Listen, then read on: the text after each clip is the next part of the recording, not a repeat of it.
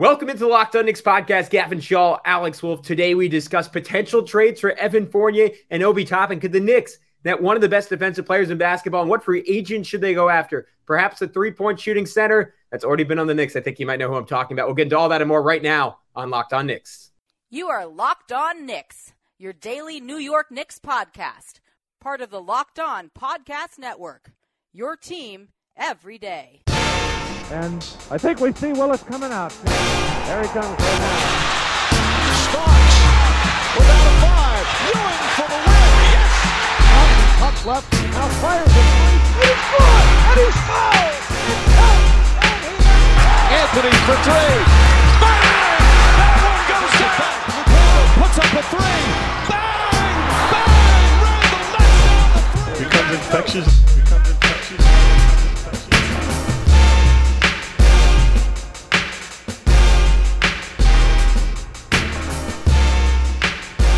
Are Locked On Knicks, and today's episode is brought to you by Prize Picks. First time users can receive a 100% instant deposit match up to $100 with promo code Locked On. That's prizepicks.com, promo code Locked On. And we wanted to thank you for making Locked On Knicks your first listen today and every day because we are now available on all platforms, and that includes on YouTube. So if you're already not, if you're already not, if you're already not an everydayer on YouTube, uh, hit that subscribe button, hit that notifications bell so you never ever miss an episode. And uh, we're also available uh, wherever you get your podcast. But who's talking to you? I'm Gavin Shaw, your favorite play by play broadcaster's favorite play by play broadcaster. He is Alex Wolf, editor in chief of the greatest Knicks site in the whole wide world, The Strickland.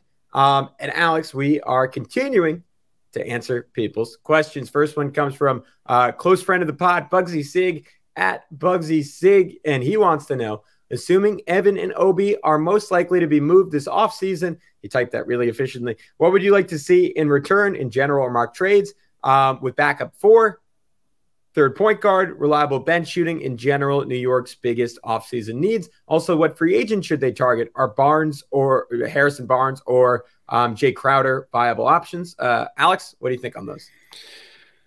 Uh, well, so I guess we could break this down one part at a time, right? Because it's sort of a two part question. So, first off, Evan and Obi, uh, most likely to be moved. What would we like to see in return?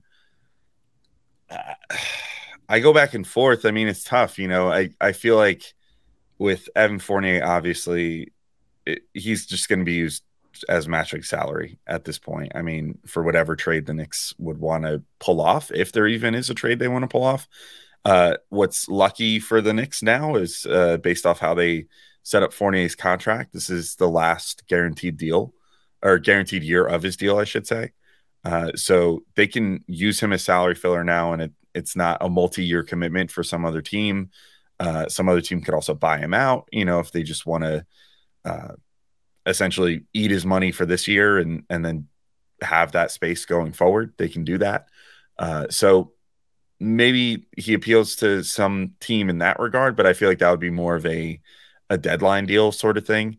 So I, I, don't know necessarily if there's a move just to move off of Fournier that we would even see that during this offseason because uh, expiring salaries become more valuable around the trade deadline when certain teams decide like, okay, it's time to just punt the season, get ready for, you know, the uh, off season and free agency and stuff.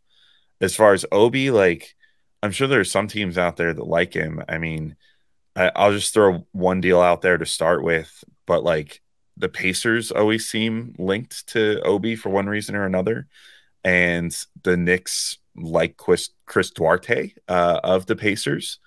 That you know they were super into him on on draft night, and then that obviously didn't come to be. Duarte uh, had a pretty down second year, uh, all things considered, but I think he shot like 36% overall or something and like 33% from three, which is not fantastic. But uh, the Knicks were definitely into him. Similar profile to Obi, where he came in as a really old rookie.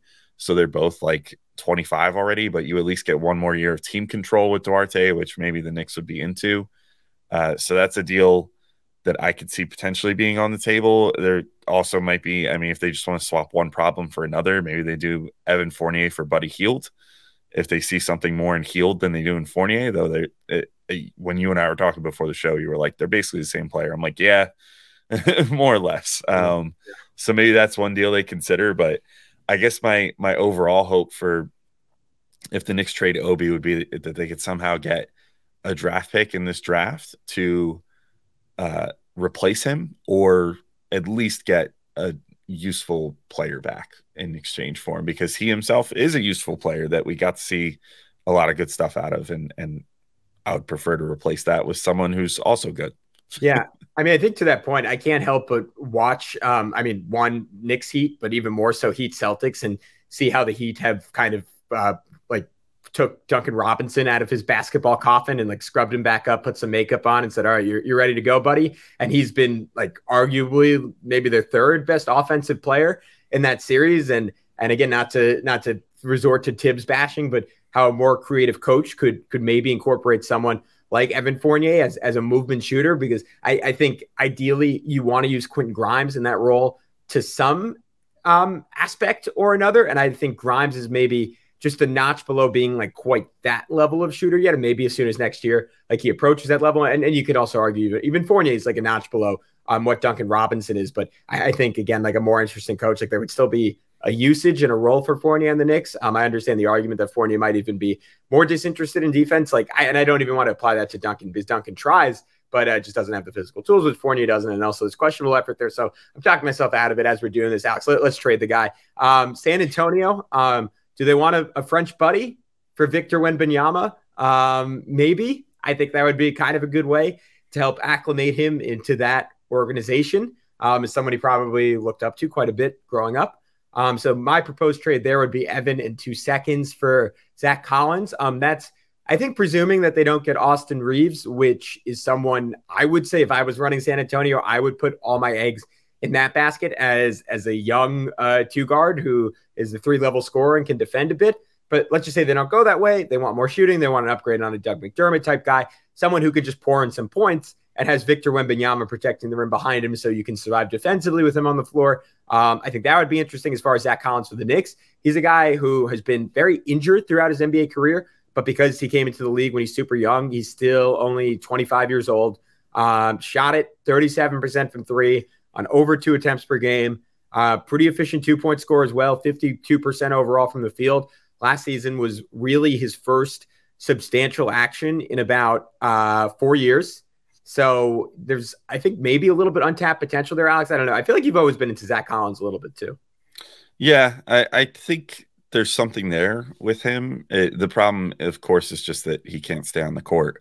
Yeah. Um, which you know, maybe if he's just sort of your breaking case of emergency guy uh, behind Mitch and Hartenstein, then then you're doing okay anyway. Or potentially, maybe Thibs trusts him to be out there and in a two big lineup uh, to provide a little bit of spacing. I don't know how real the the shooting is with him, but I, I think he's a worthy flyer. I mean, if you're essentially just trading Evan Fournier who doesn't play anyway, then who cares? You know, it's yeah, like I, I, was just gonna say this, this is a world where you move off Obi Toppin in a separate trade, obviously. Yeah. Uh, yeah. Yeah. But, but one go ahead. Oh, go ahead. I was gonna say there's another deal. I mean that you could maybe try with the Spurs. I think I've seen my buddy Schwinn propose this a number of times maybe just go take the big swing and go after like Keldon Johnson. I don't know exactly why the Spurs would do that. Like you you said that too, but uh, I don't know. Fournier, Obi, multiple picks for for Keldon. Maybe that gets it done. Like he was, he scored 22 points a game this past year. Like is pretty efficient. I, I, again, it's it's sort of a tough sell. Like he also it, he sort of fits perfectly with what the Knicks would want out of him, I think, where he can play a decent amount of three. Um, I don't know what that does as far as like RJ Barrett, but like potentially moves, I guess, Grimes or RJ to the bench. Uh, think, yeah, would you would you just not re-sign Hart in that scenario and have him as like a three four hybrid, or how how would you go about that? I would probably not re-sign Hart. I mean, he would be like a better version right now. Granted, he he had an off shooting year this year. It's tough to figure out like where he's at as far as three point shooting. Um, I didn't watch enough Spurs to know for sure, but my theory would be that he had to self create a lot more this year, which he wouldn't have to do as much on the Knicks, presumably being like the like third option behind um, Julius and and Brunson, but like he went from five attempts or five and a half attempts per game from three, shooting almost forty percent last year, uh, to six and a half attempts, shooting like 33% this year. Uh, so maybe you kind of get him in a, a role where he's not having to create quite as much and and that helps him. But yeah, it would it would make things complicated. I mean, maybe this even is just an opportunity where you end up uh, this turns into an RJ discussion of like, would you trade RJ for Keldon Johnson? But um, you know, if you could if you could pull something off like that, where then you get Wembanyama, his French mentor, you get Obi Toppin, you know, you finally like just rip the band-aid off and move off of him and trade some of those protected picks. Maybe the Spurs like going into full rebuild mode, say, okay, this is better for our financial flexibility going forward and stuff like that. It like cements that this is Wembanyama's team going forward you know, and, and all that stuff. But I don't know. That's probably a pipe dream. yeah. I, I, guess the one other name I'd throw out real quick is, is uh, Jonathan Isaac. Um, yeah, uh, not not not not the biggest fan of him as a person, but as a player, I think there's still a world where he ends up being one of the three or four best defenders in the NBA. The lack of shooting doesn't really make sense, but you send Evan home to Orlando, and that's a team that desperately needs shooting. Maybe they find it in the draft. I kind of have a feeling they're going to try to package their picks, Alex, and like go all in for like a, a, star level like shooter. Like I don't I don't know like if Bradley Beal's the guy for them or, or, or something like that. But if I were Orlando, that that would be more where my head's at. But if they want to just make a lower level move on the margin, they say let's let's bring in two more picks. Let's consolidate some of our point guards in a different trade and, and just get a starting shooting guard that can shoot the lights out. And we're going to put so much length around this guy with Banchero and Franz and Wendell Carter that it's it's going to be fine. And then Evans six seven, so at least you're covering a lot of ground on the floor. I can see making sense for them. And then for the Knicks, like I think Isaac is just a pure talent play at this point in his career. Yeah, and I mean what he offers would be a perfect fit. You know, if if you're again if you're looking to move off Obi in another trade, he's sort of like a more prototypical version of what you would want out of that like backup four where he can defend the rim a little bit, like very good defender. You hope the three point shot comes around, but you know, he has plenty of other skills too. Um, of course, it, it relies on Orlando being willing to move off of him too, uh, which, you know, it does, it, he finally came back from all those injuries and he did look pretty good. So that's the, I guess the other thing too is, yeah, a bit big maybe as far as like his health going forward because I literally missed two years in a row uh, with injury recently. So, or two plus years with injury, which is crazy. Um, so we'll see. We'll see how that how that comes together. There's also the other part of this question to address, though, which is the free agent part of it, which we'll get to in just a sec in our next segment. But first, we got to remind you all that today's show is brought to you by Prize Picks and. Prize Picks right now has the $1 million daily Superflex promotion going on for the NBA playoffs and finals. Every day of the NBA playoffs and finals, one prize picks user will win a chance to become a millionaire. So, one entry placed after 8 a.m. EST will be randomly selected each day. Whoever placed that entry will get a six pick flex with the following payouts six correct picks wins you a million dollars, five correct picks wins you $80,000, and four correct picks wins you $16,000. Full details can be found at prizepicks.com slash million, and you must opt in at that link to be eligible for the million dollar entry. Once you opt in, all you have to do is play the game like normal, and you could be the lucky winner. And how do you play the game like normal? Well, it's it's pretty fun. It's my new favorite way to play daily fantasy.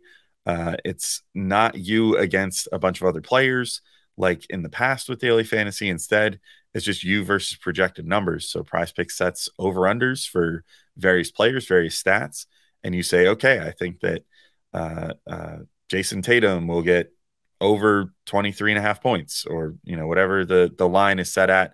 And then if he does that, then that part of your entry wins. And you do that all throughout your whole entry, uh, up to six picks at once. You can win up to 25 times your money on any given entry. And you can do mixed sport entries. So, like if you're a baseball fan and a basketball fan, you want to place an entry where you pick a couple couple basketball uh, picks and a couple baseball picks. You could do that all in one entry as well, which is pretty fun.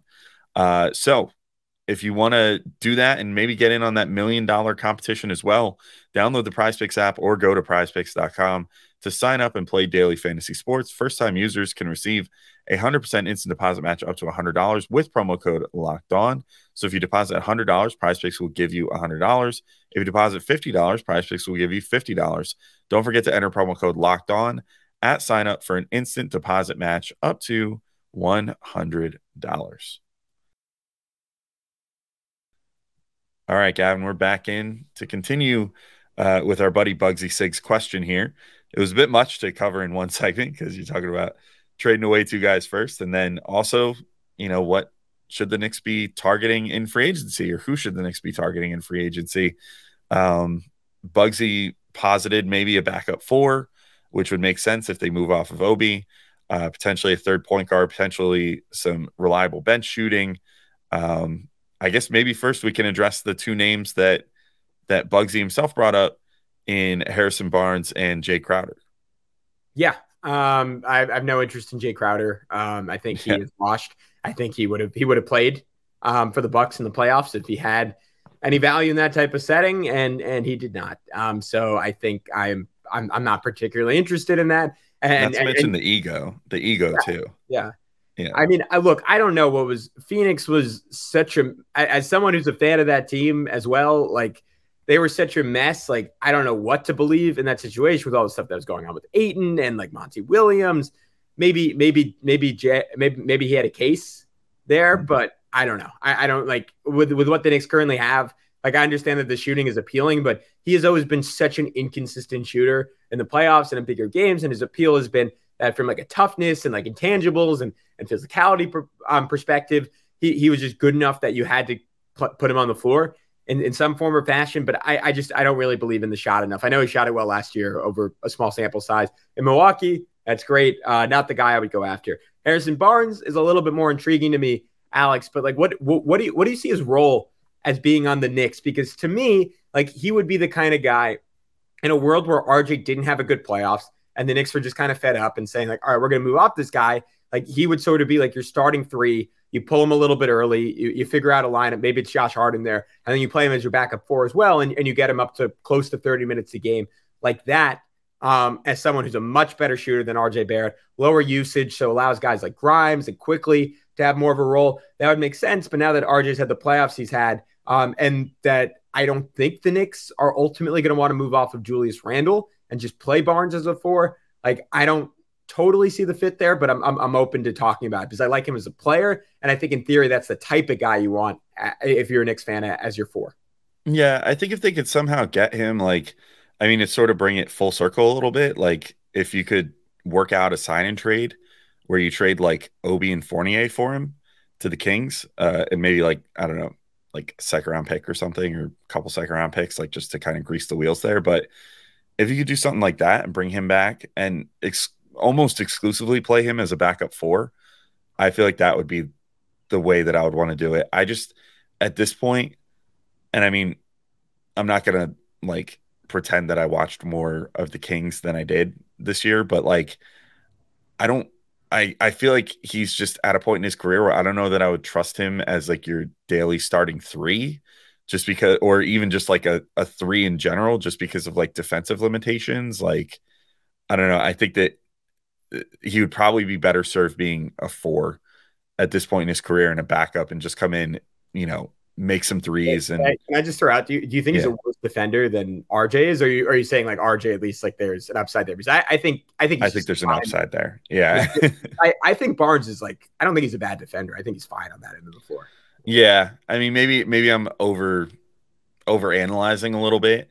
Um, but yeah, I I do think I think that RJ has more upside as a defender at this point, which we sort of saw in the playoffs, where like he played a lot better on that end, and you hope that you get more out of that.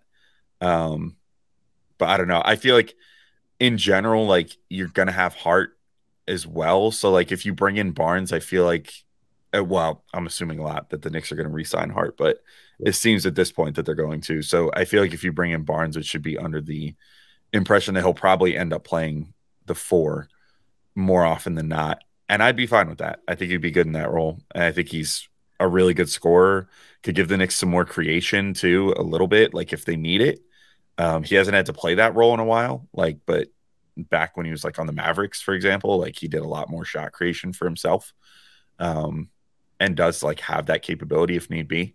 Mm-hmm. So he's he's kind of an interesting player. I mean, I wouldn't mind bringing him on, especially again if there's if it's they essentially already have Obi and Fournier like out the door then that's a pretty worthy swap to me. Yeah. Uh, but that brings us to another name that I think we're going to talk a little more in depth about coming up.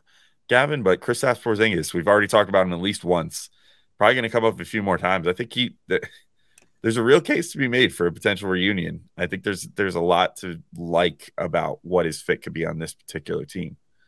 Yeah, I think I think both these questions, like, him and Barnes, are so interesting because the Knicks had something that really worked last year, right? Like they got further than we all thought were, was possible, and on some level, you don't want to lose that. On another level, you're saying like, all right, like, and, and it's kind of similar to the Thibs discussion and the Randle discussion, like you're going to have to gamble to take the next step. And, and, there are people who I think very fairly argue like, all right, maybe you don't have to gamble because like maybe Quickley makes another leap, maybe RJ makes another leap, maybe Grimes makes another leap. And for the people who say like bring everyone back and just see what happens in a year from now with those guys before you do anything crazy, I'm down for that. I'm there with that.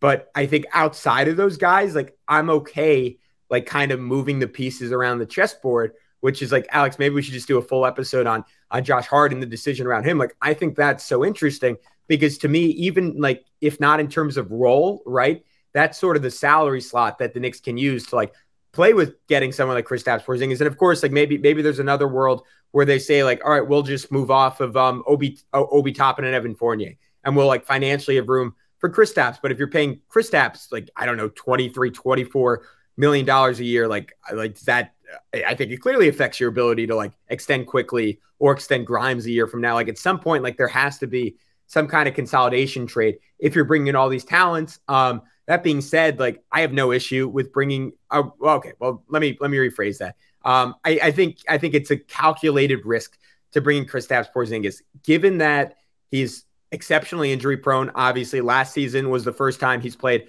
over 50 games in three seasons. He it was the first time he's played over 60 games since his second year in the NBA on the New York Knicks. So that's a risk. I think his athleticism is undoubtedly um, significantly declined um, since he was um, on the Knicks. Like what I always look for with bigs in terms of that respect is block percentage. So let, let, I can just read it out by year. He was 92nd percentile, 90th percentile, 97th, 85th, 70th, 90th, 83rd, and then last season was was back down to 76th again. Maybe that rebounds. I doubt it. Um, his steal percentage was a little bit up, so that's a good sign. His rebounding was was fine last year. Was pretty in line with his career averages. The good news with him, um, his shooting accuracy was like pretty close to a career high, and that's because he really rebounded from three at points in Dallas. Alex, like his last 34 games there, he was terrible as a three point shooter. He was only 28 percent.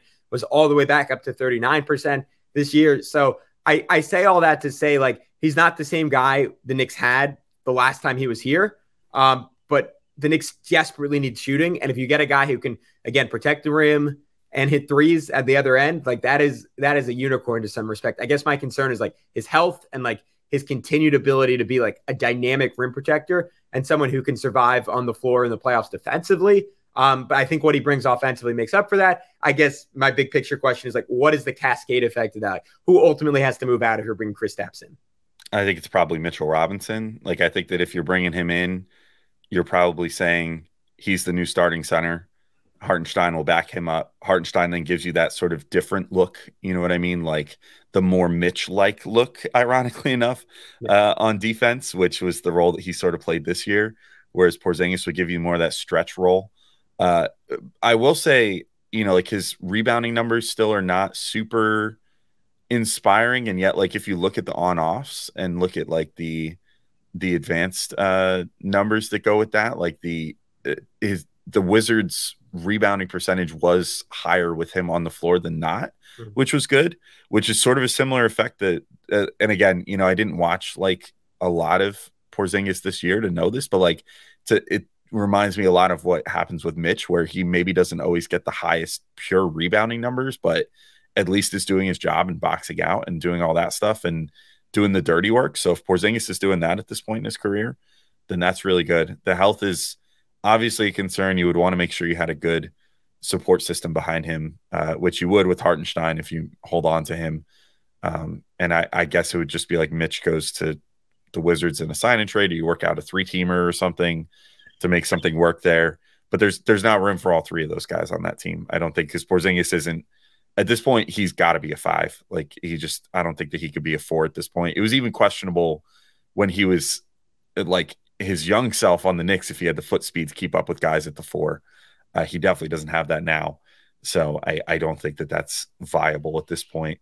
Um, but yeah, I, I'd be into bringing him back. You know, I, I know it's kind of a weird, complex like legacy, I guess you could call it, that he has and with the Knicks, the way that he like forced himself out and whatever. But yeah. does seem like he's done a decent amount of growing up. Maybe seems like his older brother is a little less involved in his life at this point, which is probably for the best for him uh, and his professional life. So we'll see. Maybe it's maybe it's something the Knicks. Can you imagine Kristaps Porzingis winning a title on the Knicks after all that? Uh, that would be crazy. I mean, if a, bi- a big three of of Porzingis coming back, Julius Randle like redeeming himself, and Jalen Brunson being like the savior to come in, I mean that would, that would be a pretty wild three to team up. But I mean, I could see it. That's the crazy part. Like I could see that really working out for them.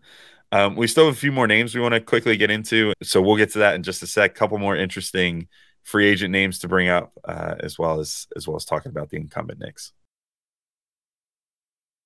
All right, and we're back to finish up this episode, Gavin. Uh, we're we're gonna throw a few more names at the wall and see what sticks as far as free agents. Uh, these are a few that you wrote down, but I actually really I'm gonna steal this one because I like it.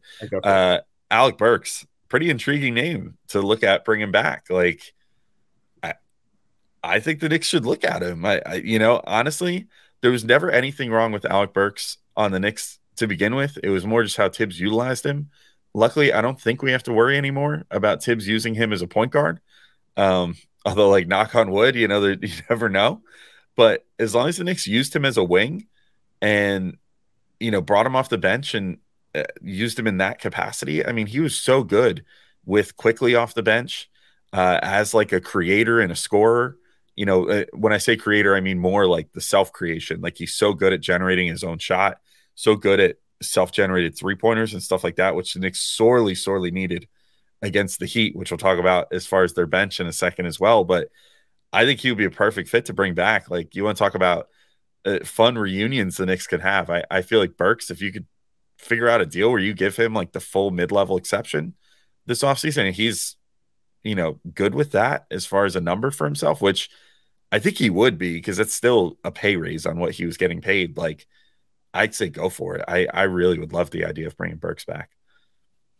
Yeah, I think it. I think it's interesting. I mean, because where, where the Knicks found all this success last year by consolidating, do you look at that as like an inherent reflection on the fact that they were only playing eight or nine guys and mostly nine guys, or do you look at it as like they just didn't have the right tenth guy?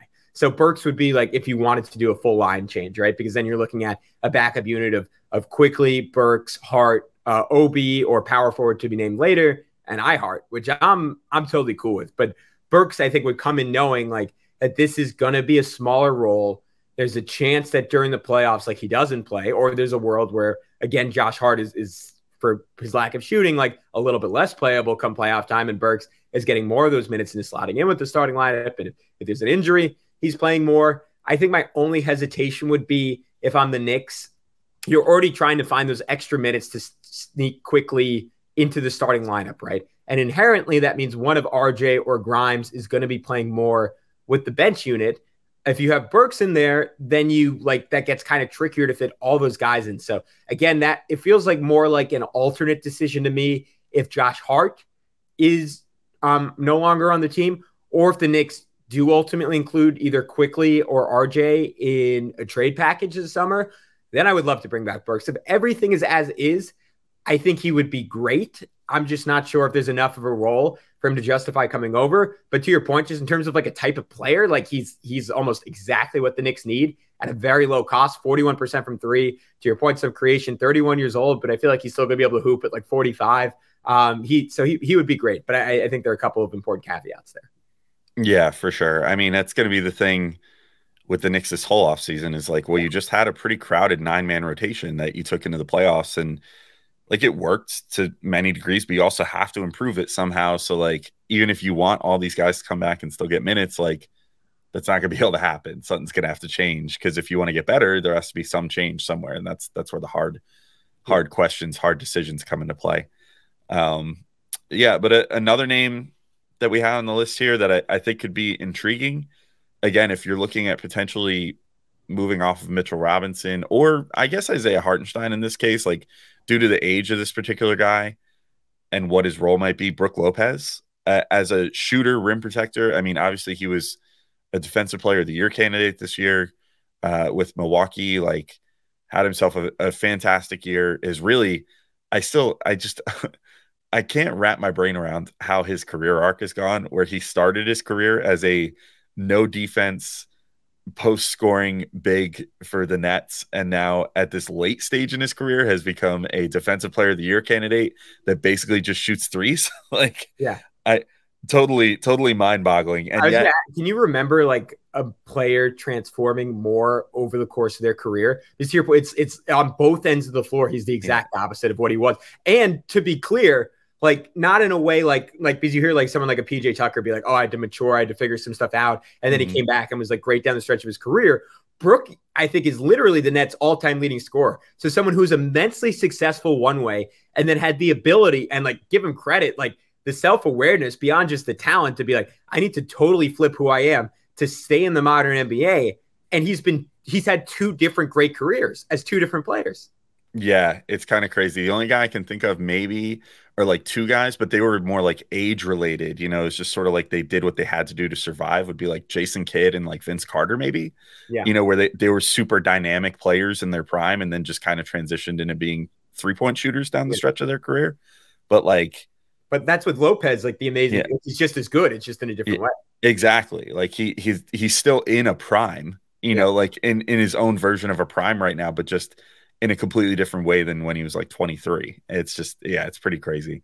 And the the transition happened like almost overnight too. I feel like like it was yeah, just he's like, like, he's like, all right, I'm gonna be this guy now. yeah, he just he just woke up was like, you know what, defense, let's do that, and I'll just shoot threes, and then I can play lots of defense and cool. But yeah, I think he could be a good look for the Knicks. Like you know, uh, maybe that's a guy that you could look at that if you could pull off a, a sign and trade, uh, perhaps in that case, you would have to look at like moving Hartenstein or something. Like if Milwaukee would look at Hartenstein and say he's younger, maybe a little more versatile, you know, for what we want to do going forward. New coach there, obviously, so there might be a little bit of a changing of the guard, but um, you know, maybe you do Hartenstein for Lopez, and then Lopez can back up Mitch and actually give you what you were thinking with Hartenstein last year, which is a legitimate stretch five to come off the bench for a different look um, albeit with a lower uh, uh, potential, like more miles on it on his wheels and you know less chance of being around for the long term. Uh, obviously, because Lopez is now pushing 15 years in the league or something like that. So you know it, you kind of weigh that, but I, I, think just from a pure basketball fit perspective, he could be really good. There's some other guys too. I some of these other names, you know, like there's I guess two two more guys left on our list here that we had written down. Uh, it, like this is where it gets a little more dicey. I feel like, like for example, Draymond Green. If you can try to lure him away from the Warriors, I feel like that's sort of like a less appealing version of what you could potentially get out of Brook Lopez. But am I off base there? Like, am I underrating Draymond at this point? Or yeah. Is that about right?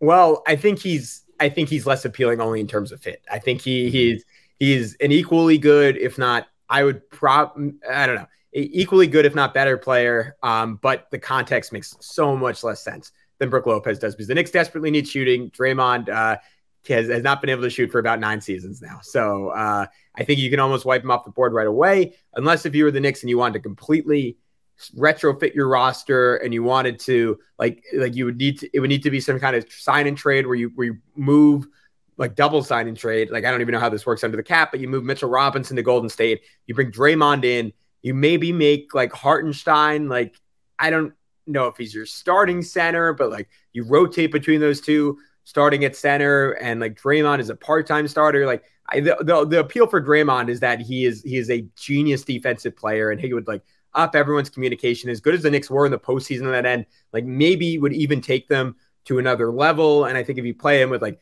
very shooting heavy lineups, like I almost think Draymond would be the move, Alex, if you made like separate trades where you you brought in Kristaps Porzingis and you got off of Julius Randle somehow. So it's, it's almost like too many different machinations. But the only thing, like circling back on Lopez, like where it might be more realistic is like I don't think there's a world Will Milwaukee gives up on Lopez like without a fight. Like he is just he is again like the reason I think they want a title almost more than anything else is like if you were to draw in a lab like a center to play with Giannis, it is Brook Lopez at this point, or pretty close to maybe someone like Jaren Jackson Jr. But you get my point. Um, so maybe Draymond is more attainable if Golden State decides they don't want to like throw all the like again a record amount of money into a team that's failing slightly, but you, you would take so many steps to make Draymond fit. Someone who I think would be a very natural fit and more in the Harrison Barnes role, Alex, but a lot younger is is Kyle Kuzma.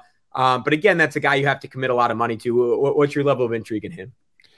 Yeah, I think between the money and just the oh, I don't know. I guess maybe this is a little harsh, but like his view of himself and what his role would be, I don't know that I would want to bring on Kyle Kuzma. I kind of feel like he would just end up being like like a lot of the worst traits of Julius Randle that we like don't like as far as like hijacking the offense and uh, things of that nature. It would just be more of that, and that's not super appealing to me. Um, granted, you know he's clearly super talented. Um, you know he I actually don't know what his his final numbers. Are. Twenty one points this year. I mean, really solid. But I think that we sort of saw with him and with Porzingis and Bradley Beal. It's like you had these three guys on one team. Now, granted, part of it was that they couldn't all stay healthy at the same time. And yet you had that like on paper, really good collection of talent. And they were like, were they weren't they almost like 10 games under 500? Like I they were well, just they, they missed the playoffs, we can say that. Yeah, they they certainly missed the playoffs. And like it just I don't I don't really see it with Kuzma. Every time I watch him, I kind of just think like again, I don't want to be too harsh, but like I almost look at his game and I'm like, you're sort of like a bigger version of like J.R. Smith. Like I, I just don't particularly love his style of of basketball, particularly if you were going to bring him onto a Knicks team and have him be on the same team as Julius Randle. I feel like that just becomes so redundant. And I, I think I'd be totally fine with with passing on him, even if the Knicks had an avenue to make a deal happen where they could trade like like Obi, like let's say the same deal, like Obi Fournier and like a couple picks or something, and then do like a sign in and trade type deal. I think I would probably pass just because I feel like that would that would create more questions than answered if you bring on Kuzma and still hold on to Julius Randle. Yeah, I'm, I'm with you. He would he would be a Randle replacement, not Randle and like to your point, like he he would almost be a lesser version of Randle. And so like he was more appealing to me like earlier in the season when he was looked like he was like, all right, is this guy becoming a 40% three point shooter on high volume? Like like that version of him, like pretty interesting, but he kind of tanked down the season. Has never really like been like he's always been a good shooter, not a great shooter. Um, slightly appealing in that respect alone, but outside that, like I would take almost every other aspect of Randle's game uh, over his. So I'm, I'm, I'm with you there. And on that note, uh, we can wrap this one up, but we'll be back uh, later this week answering uh, more of your questions, um, including um, some talks of a star trade, uh, maybe trading for the number three pick in the draft, um, why the Knicks bench fell off against the Miami Heat. Um, so all that more to look forward to down the road. But until then, this has been Locked On Knicks. We'll talk to you soon. Peace out.